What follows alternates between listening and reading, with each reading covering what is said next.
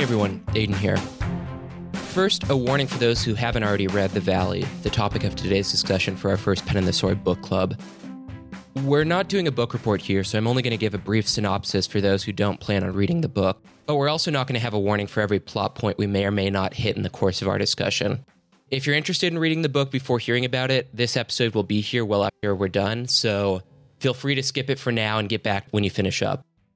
With that warning, on to the show. The Valley, written by Army veteran John Renehan, primarily occurs in a remote, unnamed valley in the Nuristan province of Afghanistan.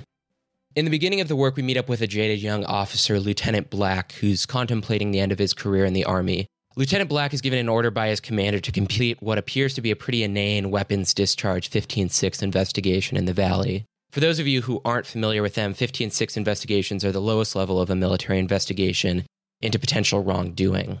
However, over the first half of the work, we're given small hints that maybe not everything is as it seems in the Valley, and the actions that have taken place prior to Lieutenant Black's arrival were a little bit more nefarious and far reaching than the original scope of the investigation. I'll leave the brief synopsis there, though we'll probably hit on some of the later components of the book in the discussion itself. Joining me in discussing Lieutenant Black, the Valley, and what's actually going on there is Luke O'Brien, Carrie Morgan, and Pauline Shanks Kaurin. Luke is a U.S. Army officer, Carrie, the author of The Road Back from Broken, and Pauline, a professor in ethics at Pacific Lutheran University. Before we get into the discussion, I'd like to give a quick shout out also to our sponsor for today's episode, The Strategy Bridge. The Strategy Bridge is an international journal focused on policy, strategy, national security, and military affairs. They have a really diverse community of readers and writers, including myself and some of our guests who are from the United States, UK, Australia, Canada, New Zealand, Europe, and Asia. They're also recently listed by the U.S. Air Force Chief of Staff and the UK Army's professional reading list, and if they consider them must reads, you probably should too. Over at The Bridge, they publish both critical content for today's military defense and international relations specialists, as well as timely book reviews with emerging authors and voices in the national security space.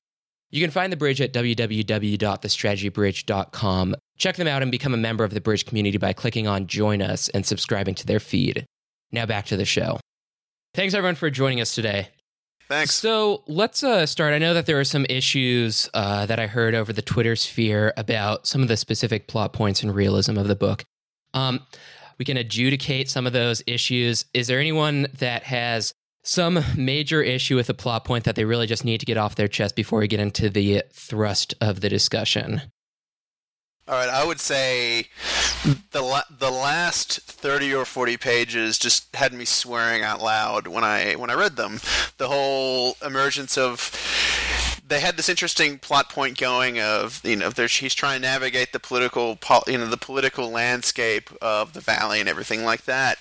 But his best friend from OCS is a super secret spy that's really trying to give him like a test to see if he can also become a super secret spy. And at that point I think it just it stretched credibility to the point where it was it was it was a little bit not just even frustrating it was it was outrageous. and I mean, I get the I'm I'm a guy who likes dime store spy novels. I got that, but it's it was one of those things, and I think we'll talk we can talk about it as we go on. There were these wild swings in tone and in in content that I think that was indicative of that. Anyone else? Um, I, the whole second half of the book just seemed like a weird trajectory to me. So I don't necessarily have a particular plot plot point, but I just found sort of the whole second half of the book to just be sort of one big stretch of a plot point. But but uh, like you were saying, I think it was intended. It's intended to be a thriller, so I think maybe that's part of what uh, what he was going for. All right. No, those are both good points. Uh, I guess let's take both some of the core components of both of those and translate it into kind of a deeper thematic discussion of the tone of the novel and then go into realism versus factual accuracy. Um, and one of the interesting things about this novel is you look at some of the most of the texts that you hear, at least in terms that are getting popular coverage, and particularly in the kind of literary, more literary sphere of uh, novels. And there's, um, they are more literary. They take a little bit more look at more of the kind of inane components of combat, whether it is in terms of tempo or whether it's in terms of you know just the the hassles that you have to deal with in terms of bureaucracy and things like that. And and in some ways, this this novel covers that as well.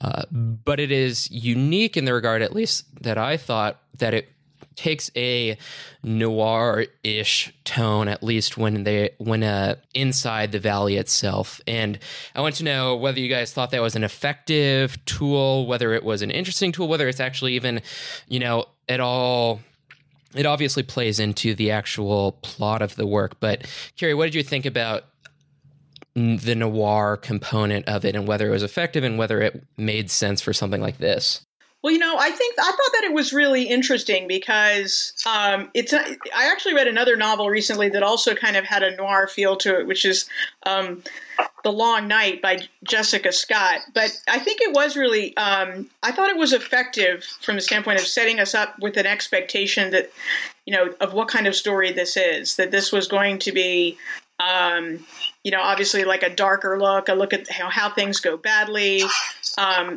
and how people perhaps turn turn badly, you know, in circum, you know, in, in the circumstances they find themselves. I also thought one of the things the book did really, a, I thought a good job of, is in the first third of it where it really sets up this sort of, you know, how droll and dreary the whole um, existence at a forward operating base, the journey he takes from, you know, at the very beginning of the book to get there, um, and just the you know how banal all of that existence is. And I think that that it sets you up and you kind of start from that standpoint and getting into then you move into this he goes to the cop and you you get into this you know the darker tone it darkens from there. I thought that that was actually really effective in setting up the story that way. Did anyone want to add to that? Yeah, i would definitely agree with that. Um, i think the advantage of uh, the, the very beginning half or the very opening bit has some pieces that might strain your the credulity just a little bit like the like the violin maker who is the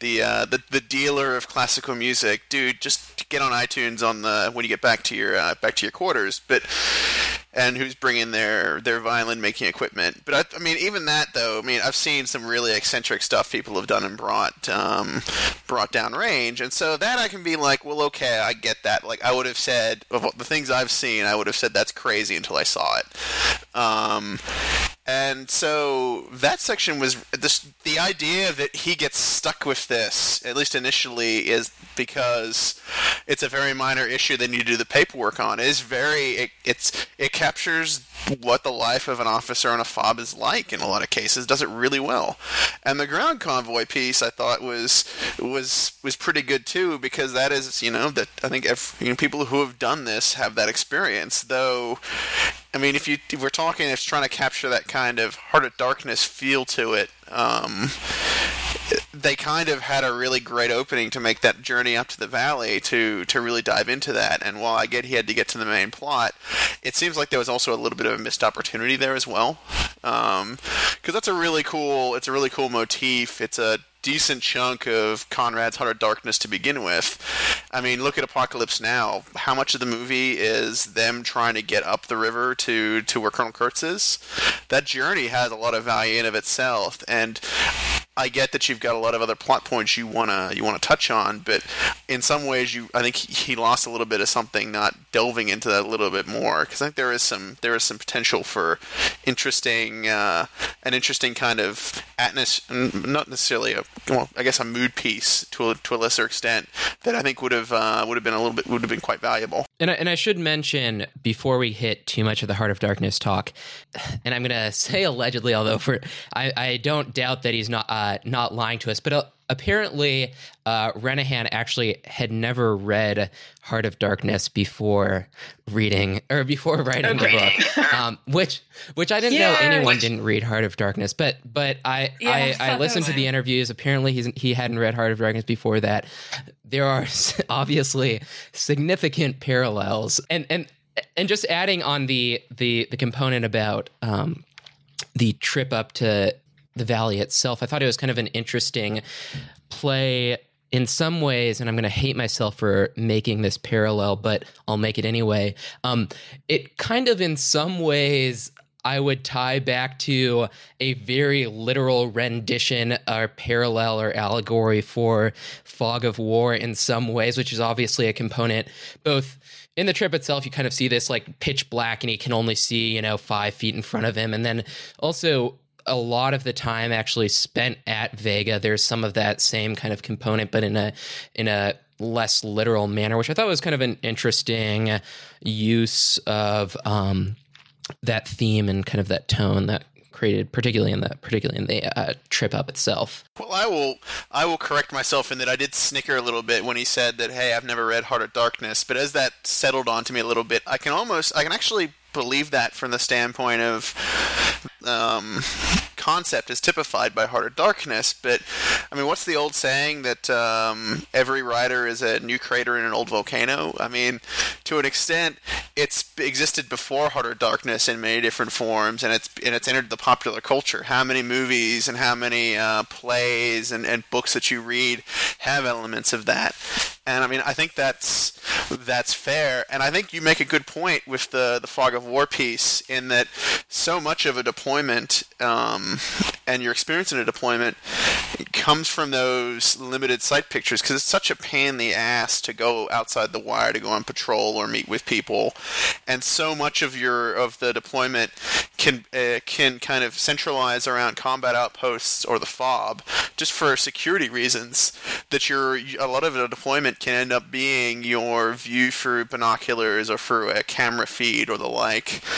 I uh, had a battalion commander who used to comment, and when we were in the field training, uh, we had a shadow feed, a UAV feed coming into our TOC, and his whole thing is he just he turns to me, and apropos of nothing that what we were of what we were discussing, he goes, "Hey Luke, have you ever noticed that everything just looks evil through an ISR feed?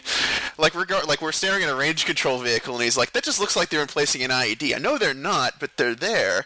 They, but it looks like it just you know staring through the feed. And while he's being facetious, there's there's something to be said about that, which is your guard is up because there are people who are trying to kill you, and that that affects things. And because of that, your visibility of what you can see and experience and uh, and interact with, particularly in a place where there's no other technology that you can tie into, that's very true. Yeah, I wonder if I could shift the discussion a little bit because I think at the beginning of the book, I mean, one of my favorite points is when they're talking about the lieutenant colonel and how he was probably you know, manufactured in a in a petri dish at West Point, which I think is this great image of the contrast between him and Black, who just who seems like this very disenchanted outsider kind of character. And so I wonder if part of the narrative things seem somewhat clearer and uh, more under control when you're at the beginning of the journey, but then of course as you go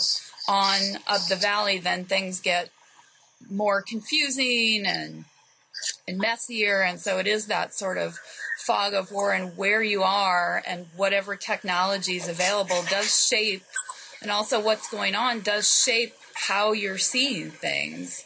And we do see whatever the merits or problems with Black's character, we are we are seeing that process through his eyes and his experience. But I think it's really important that he sort of starts out as this cranky, uh, you know. I mean, I think Black is a great name for the character because he does seem very dark and reminded me a lot of, of Nietzsche, actually, just this sort of cranky, you know, I'm not real army. I, you know, I've had these experiences. I don't really want to do this and then he's made to go do this thing he doesn't want to do and no one else wants him to be there and no one else wants him to do what he's doing. So i think it's an interesting way how the journey starts the contrast between black and and and the other and the lieutenant colonel character who just seems very you know he's your basic you know squared away army kind of person. So i think yeah, that's I think, an interesting I think that's really contrast there yeah, one of the throwaway lines, I don't know if anybody else caught it. This guy was a seminary dropout. He was going to go become a priest. and Yeah. he dropped out of seminary. And, you know, I thought that that was you know if there's a, you know lots of contrast be- between him and the lieutenant colonel, but the lieutenant colonel's guy went to West Point, so from the age of 18, he wanted to be an army officer, presumably with you know doing a decent stint in the army, if not making it a career. And this this guy is like, yeah, I wanted to be a priest, but I dropped out of school, and I went in the Well, army. You know, and, and, and, you know, what a, you know, it's a real foil, I think. Well, there's definitely, and it also captures a very real, um, a very real thing I found in the army, which is I have served with no less than two people who graduated law school and joined the army not to be lawyers. They went, ah, I did it, then I just realized I really didn't like it, and I wanted to go do something else, and I wanted to be, you know, I went into it as a field artillery officer or an infantry officer or, or whatever else it was, or I had a guy that was a stockbroker and he enlisted, and so it was like this because I wanted to do something different because I didn't really, it really didn't, you know, fit who I was, and I think that was one thing I, I really loved was yeah you had that contrast of the the, st- of the stereotypical hard charging you know battalion commander who has checked all the blocks has fit the whole mold but there's so much so much of the work in the army is done by people who are like Lieutenant Black who it's like well this is my next option. I'll go do it for an adventure for a few years and see where it takes me. Some stay in but most don't. And yet they're the people who are the the lieutenant and the captain mafia that are that are on staffs or they're you know they're part of the, the tight knit groups of platoon leaders that make I would so definitely much so agree happen. that there's a big contrast between the battalion commander and Lieutenant Black. I think, in terms of a foil, though, uh, and this is kind of indicative, I think the battalion commander, in a lot of ways, symbolizes uh, the fob itself and, and the tone that's created in the fob. There's kind of a clean, sterile feel in a lot of it. Whereas I think the foil is not Lieutenant Black, but I think that uh, is it first sergeant? I forgot what he is, staff sergeant something. Uh, at uh, the at Cop Vega, that I think that's the real foil there. Whereas you know battalion commander things are pretty you know hard edge clean sterile you know hit the boxes check the marks um, whereas whereas the foil is a sergeant at vega you know it's a it's about situational awareness you know what what do you need to do in the moment itself accepting the fact that things are going to get muddy things are going to get messy um, at least as, as the book would have you believe. I'm not, you know, making a comment about how that's actually plays out in actuality, but I think those the foil is there. At least that's how I saw it, which kind of played into how the tone of cop uh, versus fob played in as well. Uh, at least in my reading of it. But I wanted to get how you guys your sense of things and i know carrie and i talked about this earlier in the sense that and i don't know if your view changed at all carrie over the course of reading the rest of the book but i just did not feel that lieutenant black was a compelling character uh, in any sense of the word and we were trying to debate whether that was a concerted effort created by renehan or whether it was just some weird thing where he was trying to hit something but missed the mark. Because i just felt like there was a there was a flat affect and you know you could always make the argument that there you know there are some characters in the military who are you know just trying to get through the day. But i just felt as though it really diminished the rest of the work entirely if you were to view Lieutenant Black is a protagonist, obviously, and I've heard some argue that there are others who are really kind of the central thrust of the the plot. But I just did it just did not resonate in any sense with me, Lieutenant Black, and any any component of his character and any you know of his actions, thoughts, anything like that. I just I just felt like there was a big blank space there. You were kind of viewing it through his eyes, but there was nothing kind of behind that. Did anyone get that sense? I think so, um, but I think part of it is a larger. There's a larger piece to this uh, to this story, in that they set up a lot of stuff for not just Lieutenant Black, but well, mostly for Lieutenant Black. Uh, that they they throw out there early, but then never address. Uh, there's that old saying, uh, Chekhov's gun. I think uh, the famous Russian writer Chekhov uh, had a had a saying, which is if you if somebody comes on stage with a gun or mentions it, or there's a gun on like a mantelpiece on the stage, you'd better address why that's there at some point, or else people are just going to say, "Well, why'd you waste my time? Why is this there?" And there's a lot of stuff they threw out there for uh, for his character, like the reason he got busted from being a platoon leader to being the S1, uh, some of the relationships he had, and other stuff. Uh, and they threw out a lot of stuff where you can see how that would how that would guide the character to to grow and develop. But then they never address it. Um, they kind of let it drop, or it's dismissed away very quickly. Like I thought, like particularly in the latter half of the book, where he's reminiscing back to his own battles, which is presumably the reason why he got busted down, or he got busted to be the um, the S one to begin with. Um, it was I expected it to a certain point to come to okay that's why he stumbled and fell and that's why this is like a chance at redemption for him. But instead it becomes a, a mechanism to talk about the construction of one of the cops in the valley which okay yeah I can see that happening but you've really let a a, a window where you can really do some character development, give insights to this character, and give him like something that's sympathetic. Because at times they reference whatever it is he did, um, and you want to feel for the guy, like people calling him out in the chow hall, and people like running into the cop, going, "Hey, aren't you that one guy?" And they never they never touch on it, and I think that's it's it was a I think it was a very it was a missed opportunity that I was a little very disappointed about you know they talk about there's like you know two categories of fiction and they're not mutually exclusive but you know they talk about there's character driven fiction and plot driven fiction. And um, what my feeling was, and, and Adin, I mean, I, I, think my, my, my view, you know, we talked, I was about halfway through the book when we first talked about this in terms of I had trouble kind of connecting with Black as a protagonist too, you know, and I wondered at the time, like, was it because this is really more plot driven fiction or was that actually a device to sort of, was, was it, was there an objective to, you know, make him a flat you know flat character with flat emotions for some you know specific purpose and i'm not really still sure. I think i mean it's tough uh, uh, you know to this this story had a fairly complex plot and so i mean you can't kind of do everything within the you know the space of whatever a hundred thousand words or whatever. He didn't have the room to develop it but at least even in plot driven fiction you normally connect at least with the protagonist, maybe less so with the with the supporting characters. But you know, maybe there he was doing something there, and I feel like maybe I, I just missed it. I I actually found Black really compelling because of his distance and flatness and disengagement in the first part of the book.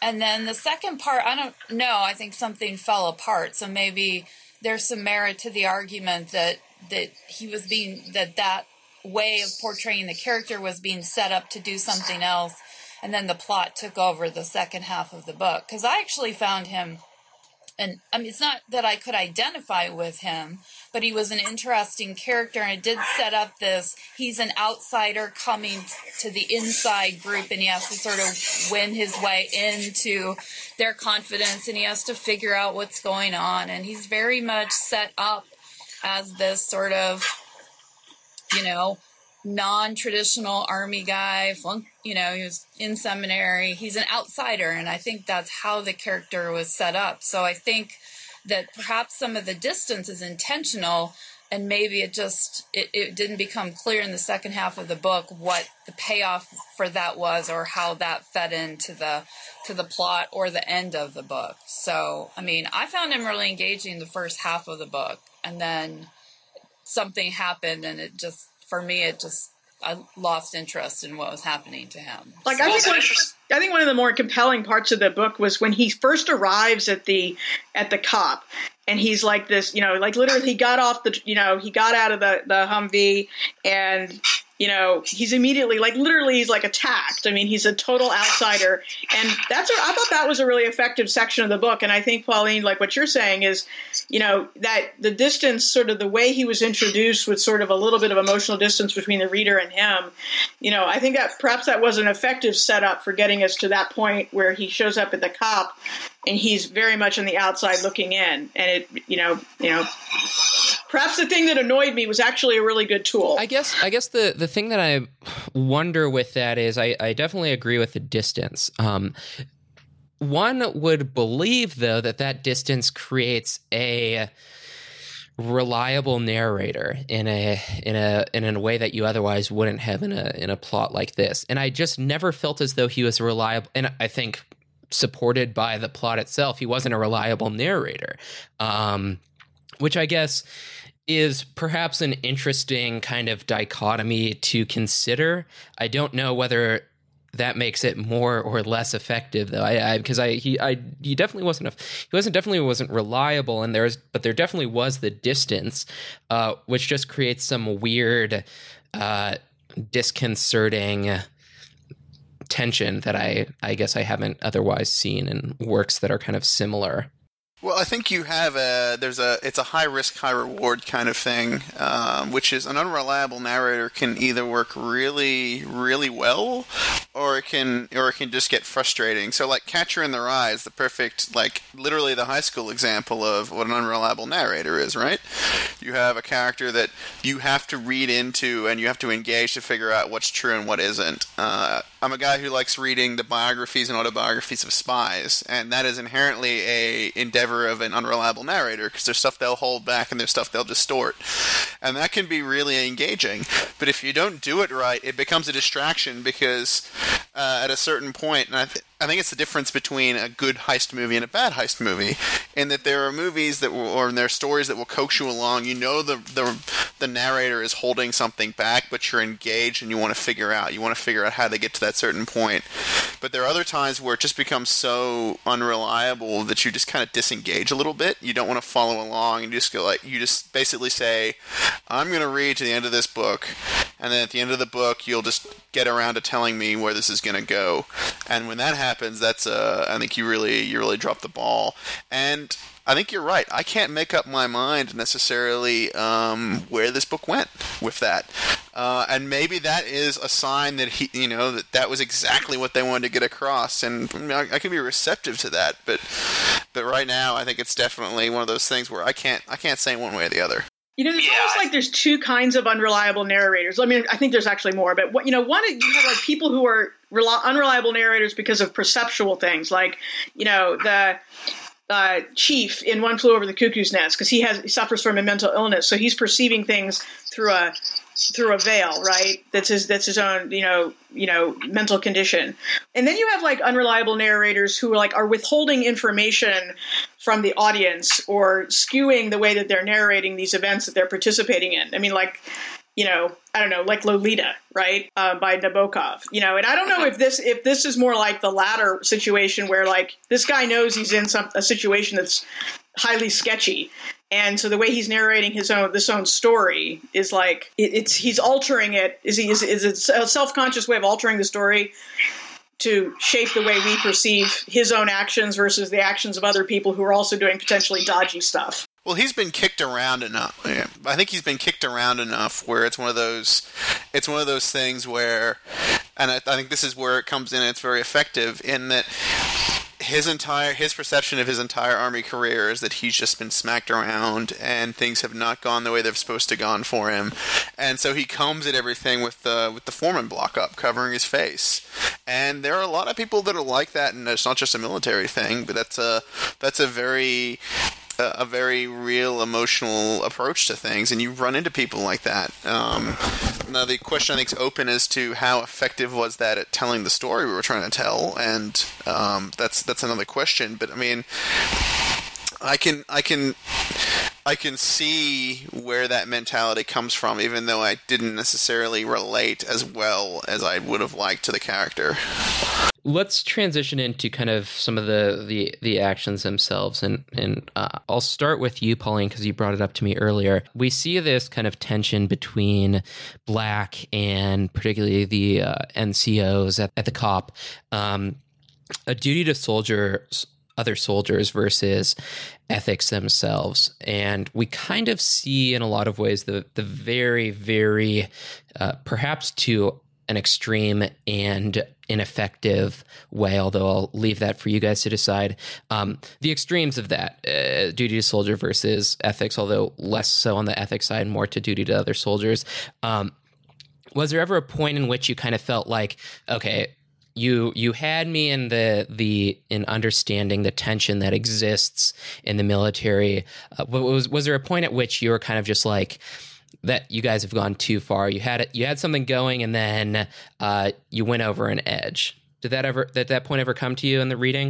Um, I don't know because it seems like the first of all, I would just you know clarify that you know the this trope about it's you know duty to your soldiers versus some kind of ethical principle or ethical requirement. I mean, you have an ethical duty to your soldier, to your soldiers, and soldiers have ethical duties to one another, but then there are other ethical duties that you have. But I think this is sort of a common uh, trope or or device that we see in, in fiction that there's somehow a tension set up between uh, your your duty to either your fellow soldiers or to people above or below you, and some other kind of ethical obligation. And it just seemed like, in a way, that the novel was just really carrying to an extreme that that kind of trope that there was just it seemed like there was just this very which I can understand in a sort of an outpost situation like the far it seems like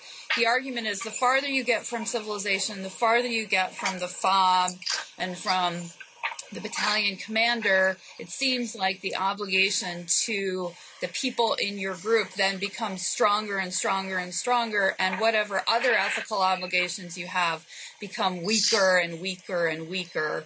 Um, I, I do think that that was part of the part of the story, but then I think at some point you do wonder if it's just if it becomes a stereotype, right? And because you, you just seem to have people who are like, well, it's just clear. We owe nothing to this outsider, we owe nothing to whatever other ethical obligations we might think we have, that it's literally a sense of life and death, the most important ethical obligation we have is to each other. And I think there is some grounding in reality to that because I expect that you feel like your life is dependent on these other people and their emotional bonds and um, and you care about each other. So I think there's a lot that would undergird that. But I do wonder if that if he pushed that a bit too far. I don't know if there was a particular point where I where I thought it was pushed too far. I think it was just I think it was a stereotype that kept being pushed and pushed and pushed and pushed. So I think it's an interesting question about, you know, to raise that issue about, you know, is there is there kind of an absolute duty when you're that far from civilization and everything else and every other obligation essentially fades or takes second place? I mean, I think that's if there's an ethical question, maybe that's one of the the questions that's asked. And if you go back to the heart of darkness analogy, I mean, I think that's, you know, that that's one of the things that the main character in that novel is wrestling with as well. Because it seems like Kurtz has either made up his own ethical standards or completely jettisoned those that the main character is familiar with. So I think that raises an interesting question. Right. And I think, if anything, that kind of uh, mitigate some of that uh, at least conflict. Um, when we're talking about a component of the conflict is the people themselves, it makes that a little bit easier to digest from w- what is really at the core of this here. And, you know, it's one thing if you're talking about in Clausewitzian terms to, you know, coercion of the enemy as the ultimate goal of the conflict. Um, but when it's the people that you're talking about and the ends versus the the means here, whether it's you know ethical obligations or um, you know coercion of the enemy, uh, the ethical kind of quandary that you have in protecting uh, fellow soldiers doesn't seem as important because ultimately what you're trying to do is you're trying to succeed in your mission, which um, it which if it's coercion of the enemy you can the ethical kind of standards are mm, not as core. Um, but when you're talking about interacting with civilians and the population, uh, that that ethical obligation is core, and it can ultimately result in the success or failure of a mission, at least in the kind of grand scale of things. Um, so I guess the question is. Once something ha- does happen that breaches some ethical bounds, uh, then what? Then you know, you know, it's is it kind of no you know crying over spilled milk or what? Uh, I and I don't mean to be glib about it. Uh, but I think you know the fact of interacting with a population makes those ethical uh, discussions more central than in a kind of other form of warfare. Well, I mean, I think, and I'm just to be clear here. I mean, just when we're talking about an insurgency, I mean, the, the point is always still to uh, is still to coerce your enemy. The only difference is the population becomes much more central because the population becomes your terrain. Um, and as part of that, uh, absolutely, I think that I think that captures it because unlike there are ethical decisions that are going to come in no matter what. You've got to go take a hill or a road junction or something like that. Ethical decisions can come up in any number of ways that go along with that, but they are secondary in a lot of cases to the existence of a traffic intersection or the existence of a hilltop. When you come to that that pop the question of a population that you're working in literally everything that you you touch is another human being which adds that extra degree of complexity and I mean, I think you're, I think you're on the money with this, with this, with this overall question. So I think the one thing that I that was a missed opportunity to discuss the the the the, the moral consideration that comes in is Lieutenant Pistone was never really addressed as much as he could have been, and so I think Lieutenant Pistone he's the guy who has to live with these guys day in day out. He's the guy that makes those decisions. But not only that, but he also has that dynamic of being the new lieutenant. Like the, you can see with their interactions with Black, they're frustrated with the idea of, oh, here's this guy who's been in the army for you know less than a day, who's coming in to tell me how to do my business. Uh, Pistone has had to live with that the whole time, and his ethical decisions have been built in that framework of trying to get across of, hey, battalion wants me to do this, but then I know you guys aren't aren't aren't cool with it, so now I'm going to make it work. Instead, you have Black who kind of parachutes into the fob, and that's his one major interaction, and so I think you lose a lot of the nuance that would come into those kind of decisions. But isn't that kind of like just a, a, reflection of the story that this guy was trying to tell? I mean, it would have been a, had had the focal point of the book been, you know, Pistone's life with the with the with the with the platoon and Pistone dealing with Merrick and the other NCOs and dealing with the Joes. I mean, that would have been a that would have been a completely different story. Whereas this thing was really like, I mean, it's like you know when we we were talking, this was kind of like a this is like a military gumshoe. This is like a gumshoe in boots. And so I could almost think like it had to be the way that it was, but but the fact that it was that kind of story meant we just simply didn't get some of the development, the kind of areas that you know that we would have if it was a if it was a character driven story. I think you. Could, I mean, there were. It seems like there were a few pieces where Black finds Stone's diary, and there's a few like diary entries. So it seems like you could have done more of a back and forth with, yeah, it's driven by black. And if it's a mystery novel, then you need some clues. Right. And I think that's why I found the second half of the novel not compelling because the the mystery piece of it just seems to have broken down and it wasn't a compelling after the second half it wasn't a compelling mystery novel it became like an action flick on some on some level. So I think for me, the second half of the novel was like a confused genre. And so if maybe they, if the author had done more with, um, you know, Stone's uh, diary and maybe finding pieces of it here and there or interspersing pieces of it with things that are happening with Black as he's interacting with these NCOs. Because I do think that's, that the lieutenants absence is intentional. It's important to the story, but I think there were ways to to still have the absence, but then have you know diary or some other mechanism to sort of give us clues to keep up that the the mystery of it. I think that part just sort of for me it fell apart in the second in the second half of the book and I really like mystery novels. Um, so I just like after the second part of the book, I just lost. Maybe I lost the thread of that, or there were too many other things going on. I don't know. Well, I think the mystery was just so over the top. Of he stumbles across an international heroin heroin ring that is designed. I think that the whole problem was it, it.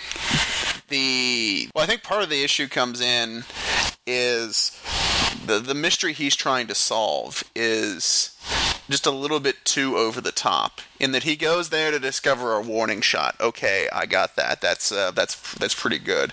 And discovering that this platoon had murdered a guy, that's a pretty good mystery in of itself that would have been good to dig in.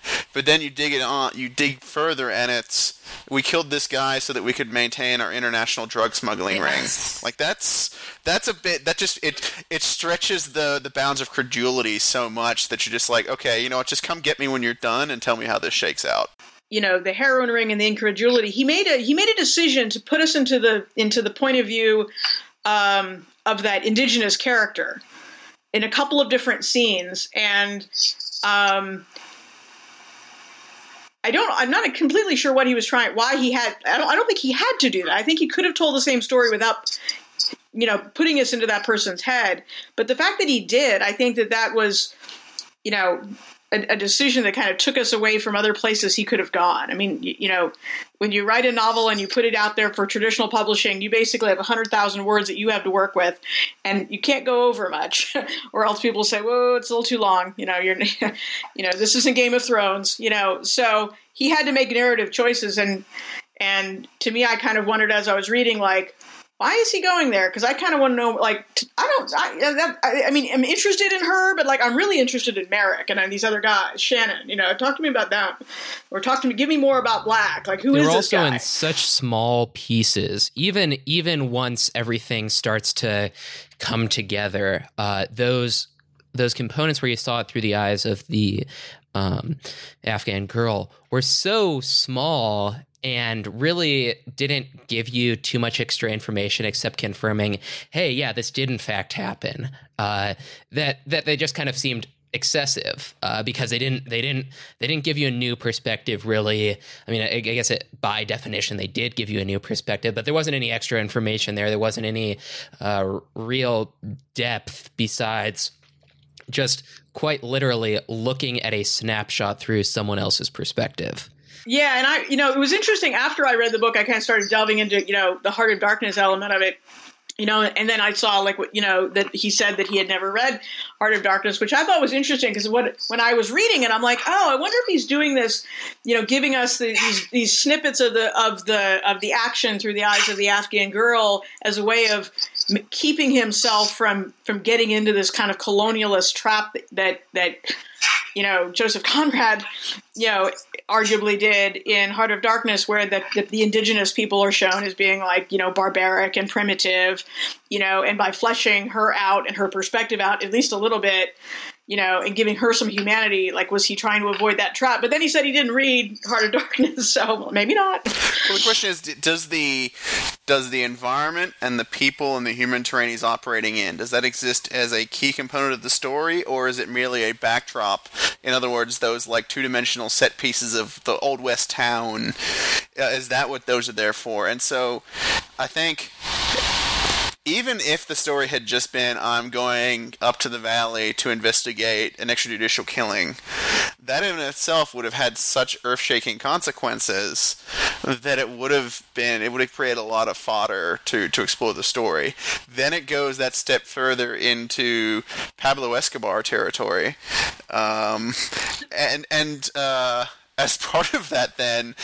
Like that never there's no discernible repercussions that i see. Um minus you know a couple of the a couple of the people involved, you know, get cut open and, and, left to and left to rot. That's obviously a dramatic kind of a kind of shakeout, but it's not like you get the feeling that it was just like that. You've got a, an hour long television drama where you parachute in. I'm using this term a lot, but it seems it seems fitting. You parachute into the setting real quick. You tell your story, and then when it's done, the next week starts, and it's like it never happened and it almost got to the point where it was so dismissively treated and discussed. And maybe because he mentioned at the end, he's you know he's going to use the universe to create some more stories. So maybe we'll see some stuff that are associated with it. But just from reading this one novel, it just seems it didn't get the gravity and the exploration that it needed.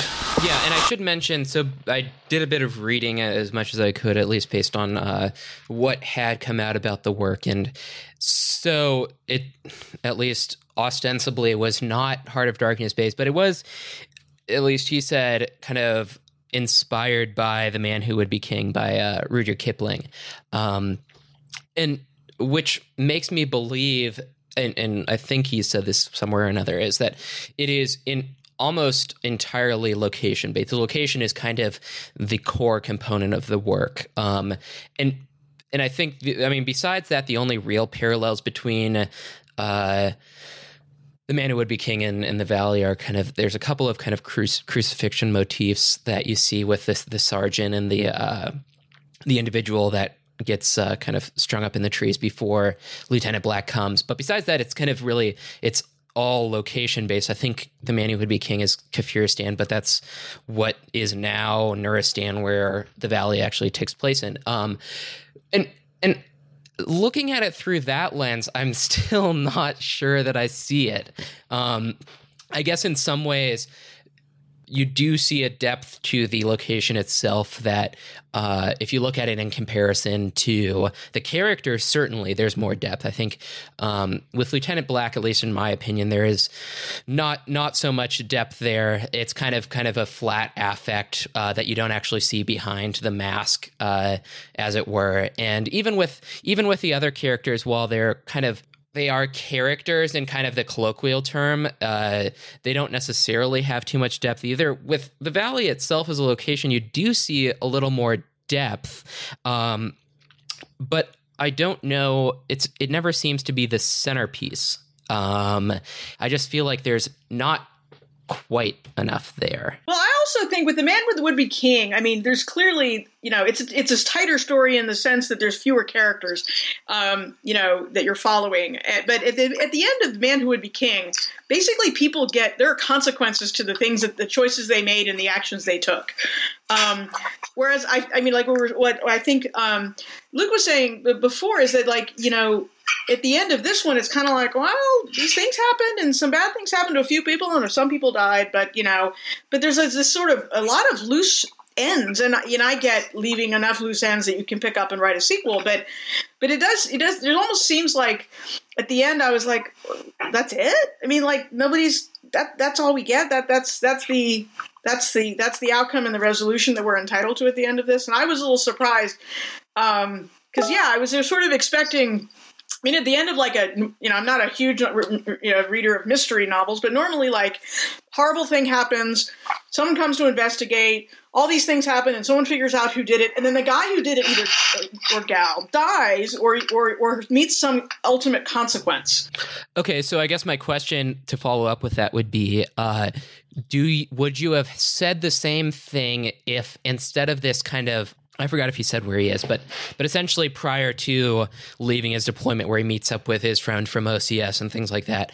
Um, would you have said the same thing if the plot ended? Because for for a second there, I thought he was almost he was either dead or something. Right, right when the attack happens, and I think there's the recoilless rifle that shoots through the uh, command command structure.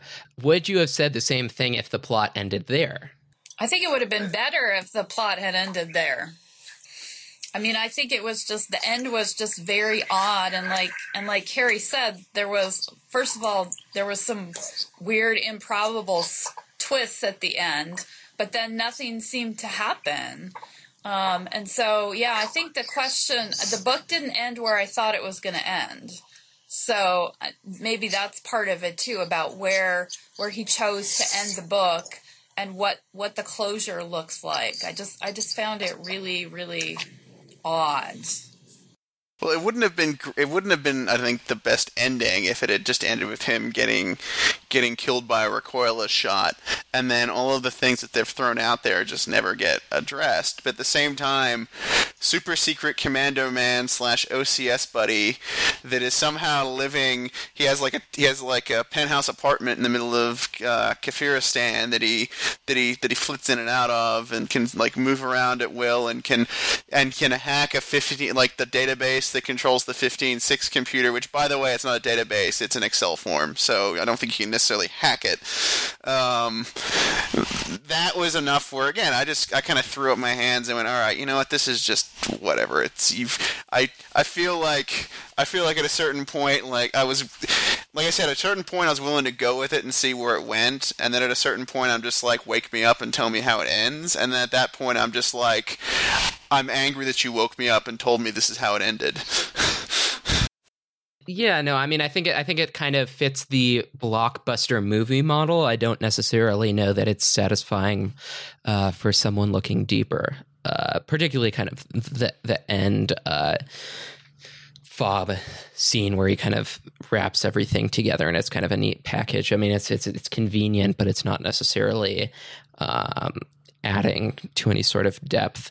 Um, I guess uh, I wanted to hit, hit, our final point of discussion in talking about uh, summing this all up and talking about realism versus factual accuracy. And, and I'll start with you, Carrie, because we once again talked about this. Um, I think it, in some specific ways, we see realism here. Uh, I think through Lieutenant Black as a character, um, through some of these other kind of components of the fog of war, moral moral decision making, things like that. And, but but obviously, there's plenty of people, including uh, some people who followed along with us, who took issue with facts in the plot. Um, do you want to quickly hit on what you thought about it in terms of realism versus factual accuracy? Is there a difference?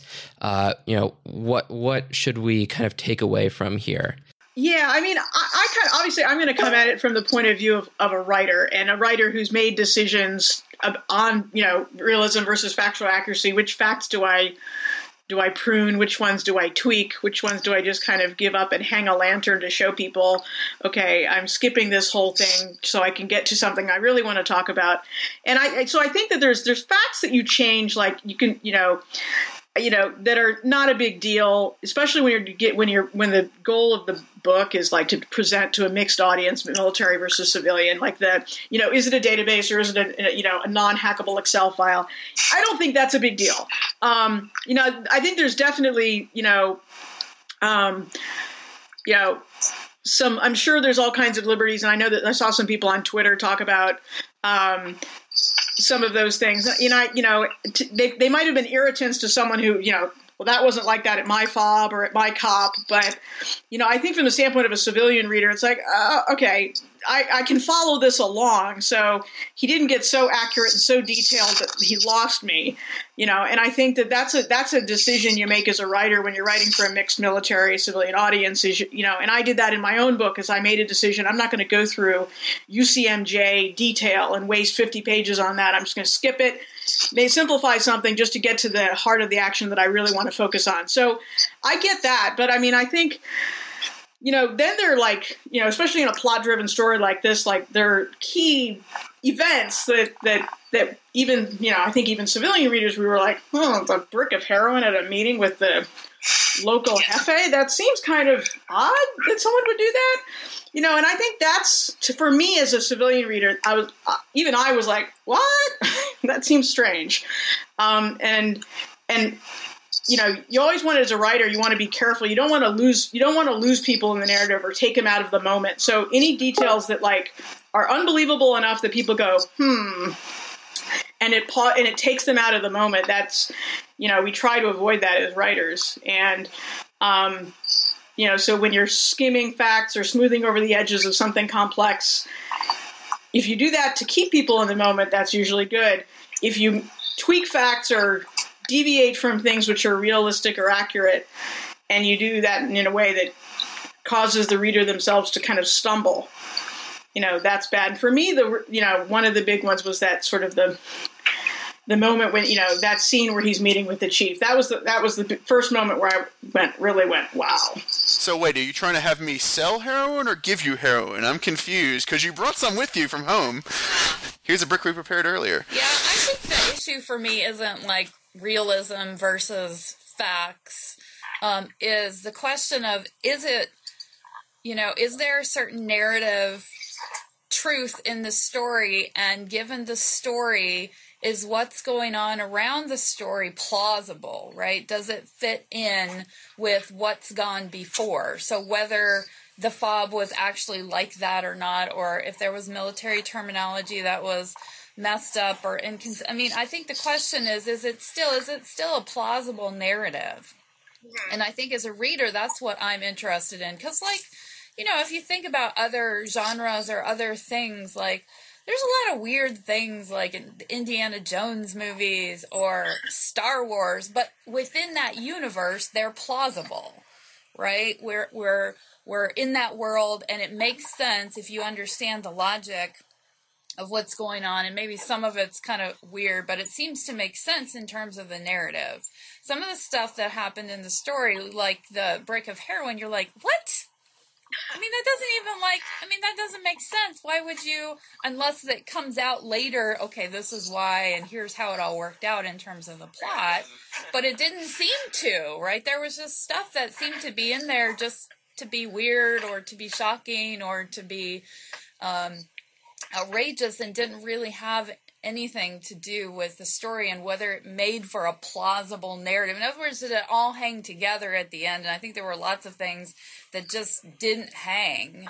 And the heroin brick was a was a huge one. You're like, what?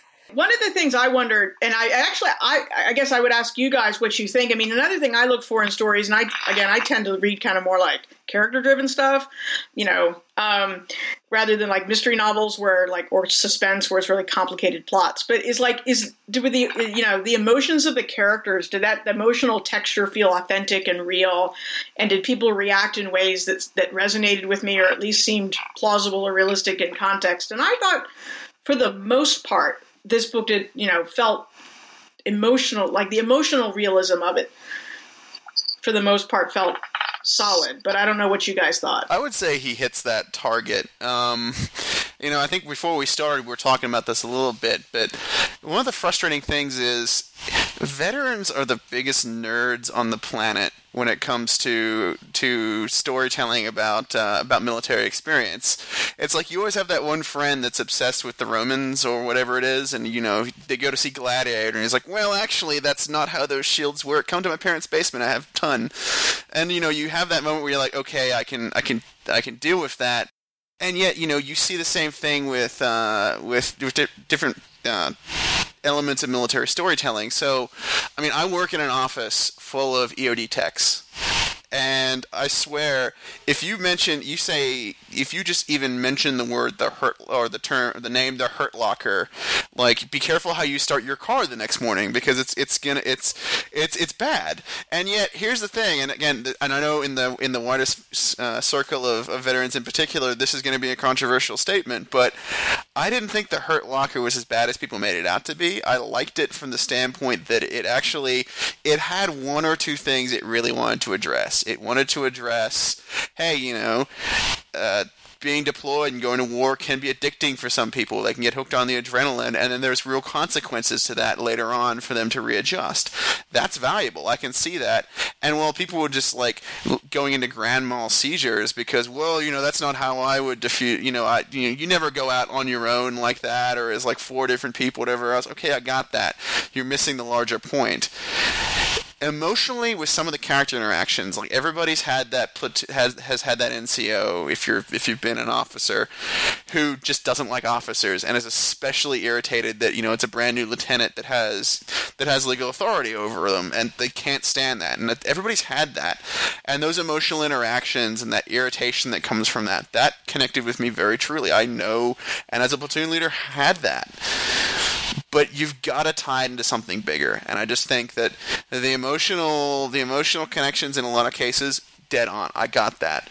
But again, it was almost for the sake of it. It never tied it back. And that's why then those unreal moments of the brick of heroin or the Jason Bourne seven year old Afghan girl or or or super spy with his uh, living in mud huts that that somehow doesn't get beheaded on on Al Jazeera. Like all of that, it just doesn't get after what the, you know. It doesn't it doesn't bring you to a point where you're like, okay, I've, I, you've captured something that's true to me.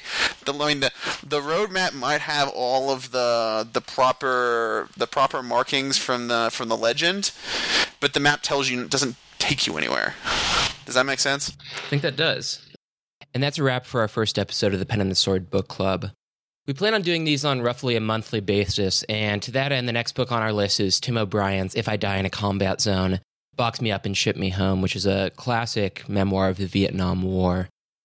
We'd also really like to hear from you if you have any questions or comments on this series. We're available at militarywritersguild at gmail.com or via Twitter at Mil Writers Guild. I personally read and answer your emails through those channels, so I'd really love to hear what you all think of this series and uh, The Pen and the Sword in general.